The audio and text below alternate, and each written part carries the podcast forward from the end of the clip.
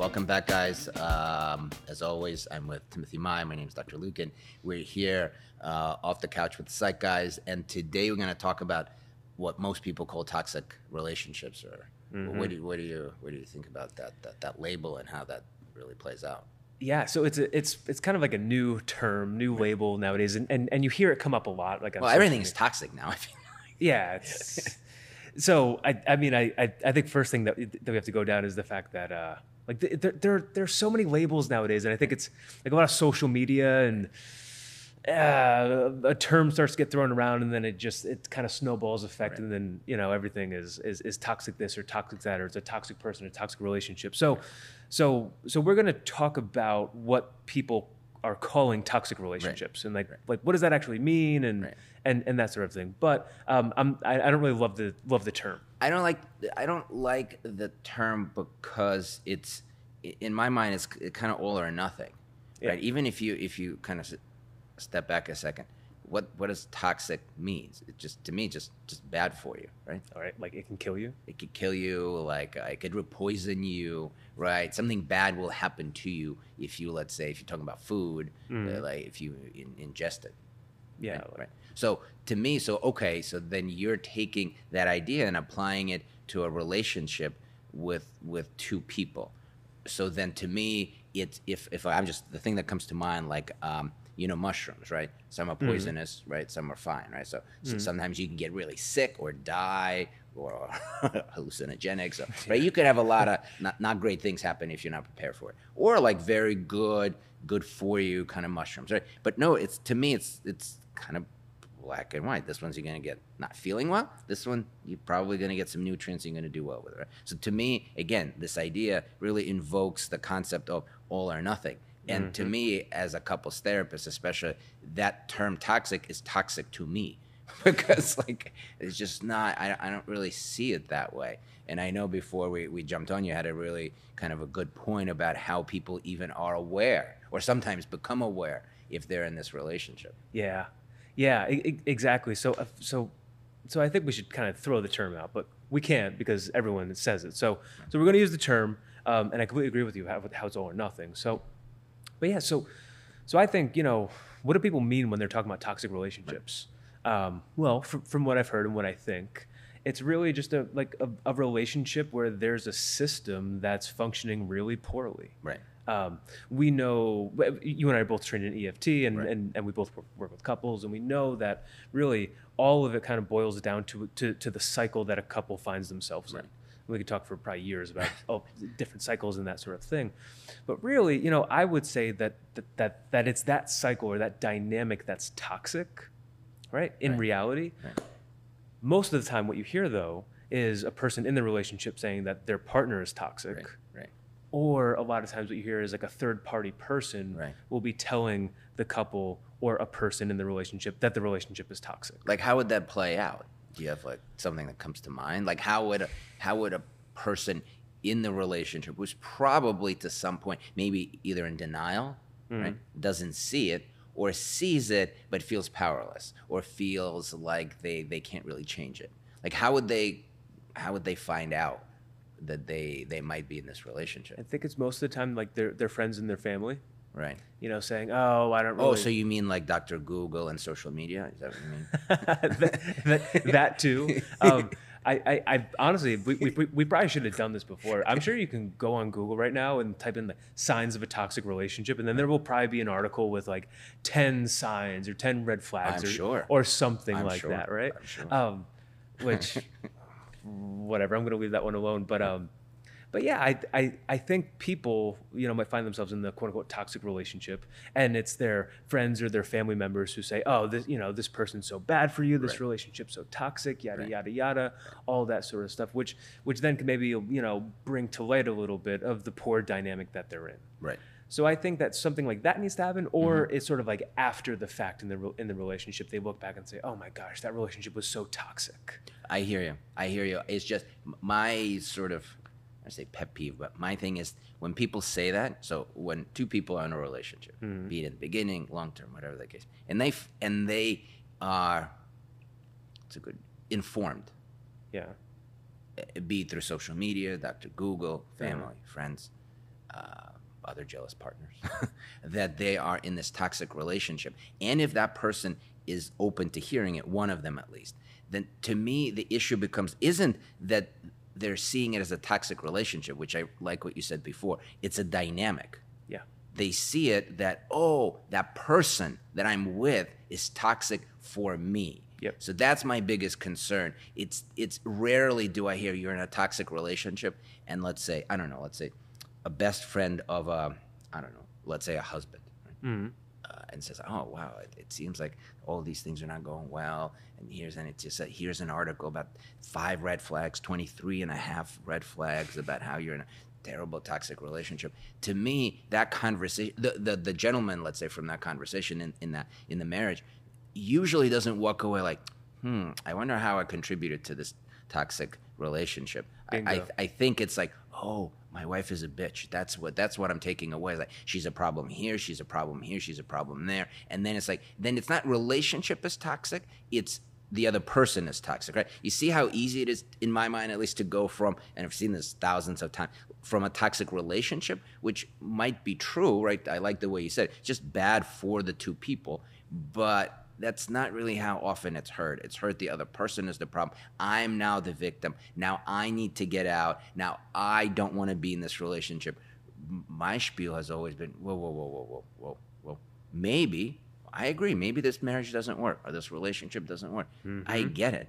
However, before making any decisions about what you're going to do, let's look at yourself. And if it's a toxic relationship, relationship implies two people, Yep. Um, how is that playing out and what are you contributing to the issue? And even to me like most people say oh you're blaming the victim. I'm not blaming the victim. I'm just trying to see if the person can acknowledge how they contribute. And that does not mean that the relationship works.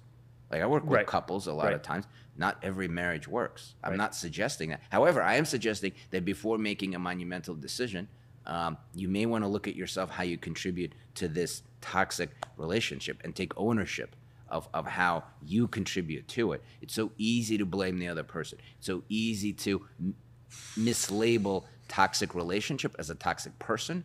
And then even if marriage doesn't work, I mean, again, I've seen people from base, you know, from mi- one marriage, two marriages across many years, right? Then they bring the same problems to the next relationship. There's a reason why divorce rate goes up, not down, after the first one. Most people, when I say this to people, they're like, wait, what? Yeah, mm-hmm. it goes up, not down. You know why? Because the issue is that you never learned anything from the relationship. Now your triggers for the same dynamic are lower, right? Because if somebody, if you were in a relationship and you call it toxic, when the person, I don't know, deprioritizes you, right? And you mm. finally leave. If you get another person and you haven't changed, and that person is deprioritizing you, you're gonna have a much bigger trigger right away. Yep. Because Oh you have all that God. baggage. You have to all that baggage, right? So the, the likelihood that you'll get get divorced second time is much higher because your level of trigger is so much higher because of all the baggage that you're bringing into it. So yeah, to save you all that trouble, it is maybe an unpopular opinion, but you got to look at yourself. Yep. You want to call it blame the victim, you want to call it whatever you want. Again, another term I do not like, but you got to take ownership of how this toxic relationship plays out. Yeah, I so I, I couldn't agree with you more, and and you know, so many couples come in, Right. and right in the beginning, there's there's so much finger pointing, Right. You know, um, well, if you just stop doing this, then I wouldn't feel that way, or if or if you would finally do this, or I say it all the time and you never get it, right? Right. all the attention is directed at the other, and the same thing for the other person Right. too, and nobody is looking in the mirror Right. right? It's almost like if I could put two mirrors in front of them instead of them looking at each other and, and have them look at themselves. That's really how things start to change. Right. But when when folks are in this this mindset that they have that, that they're in this toxic relationship and then therefore oh, it can't be me. I think that's all of our natural automatic thoughts. So it's of course them, and then we hyper focus on their things and their issues. The same things happening to us. It creates a terrible dynamic, and maybe we could say that that dynamic is toxic. For, You know, it's, Um, it's a really good point. that dynamic of not being able to look at how what I do influences you and how you feel, or my inability to understand your emotions when you're blah blah blah blah blah. Like, That's the actual problem, Right. and that could be a really hard. It, it, I think that's one of the biggest challenges in the beginning of couples Mm-hmm. work to get people out of that maladaptive cycle Mm-hmm. and into a better one when they're actually communicating appropriately, looking at themselves and taking care of the other. Right, right. No, for sure. And just the thing, it's just like chuckling to myself. Another pet peeve I have is that sometimes what happens is that so when two people are, um, I don't know, either in couples therapy or just maybe individually in therapy, maybe not in couples or both.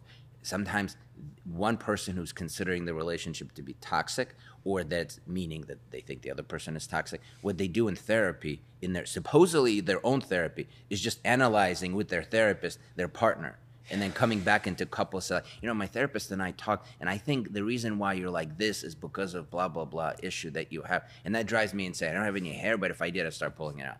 Because it's a, wait a second you're going to therapy for your own benefit supposedly and what you're doing and the other therapist is colluding with you Yeah. about digesting and analyzing the person that you're with that's going to go very far Who the individual therapist does not know. well, no, I'm not sorry. I'm not blaming the individual, but like, so the conversations are about, well, we want to understand, we want to get a better sense of how the other person is messed up, so that the, if we could fix him or her, then you will be fine. Like, you see how that's Yeah, like oh, yeah. such passive, not you, I mean, just how passive it is to be able to do it like that, instead of saying, like, maybe I got to look at myself a little bit more and look at some hard truths that, that how I contribute.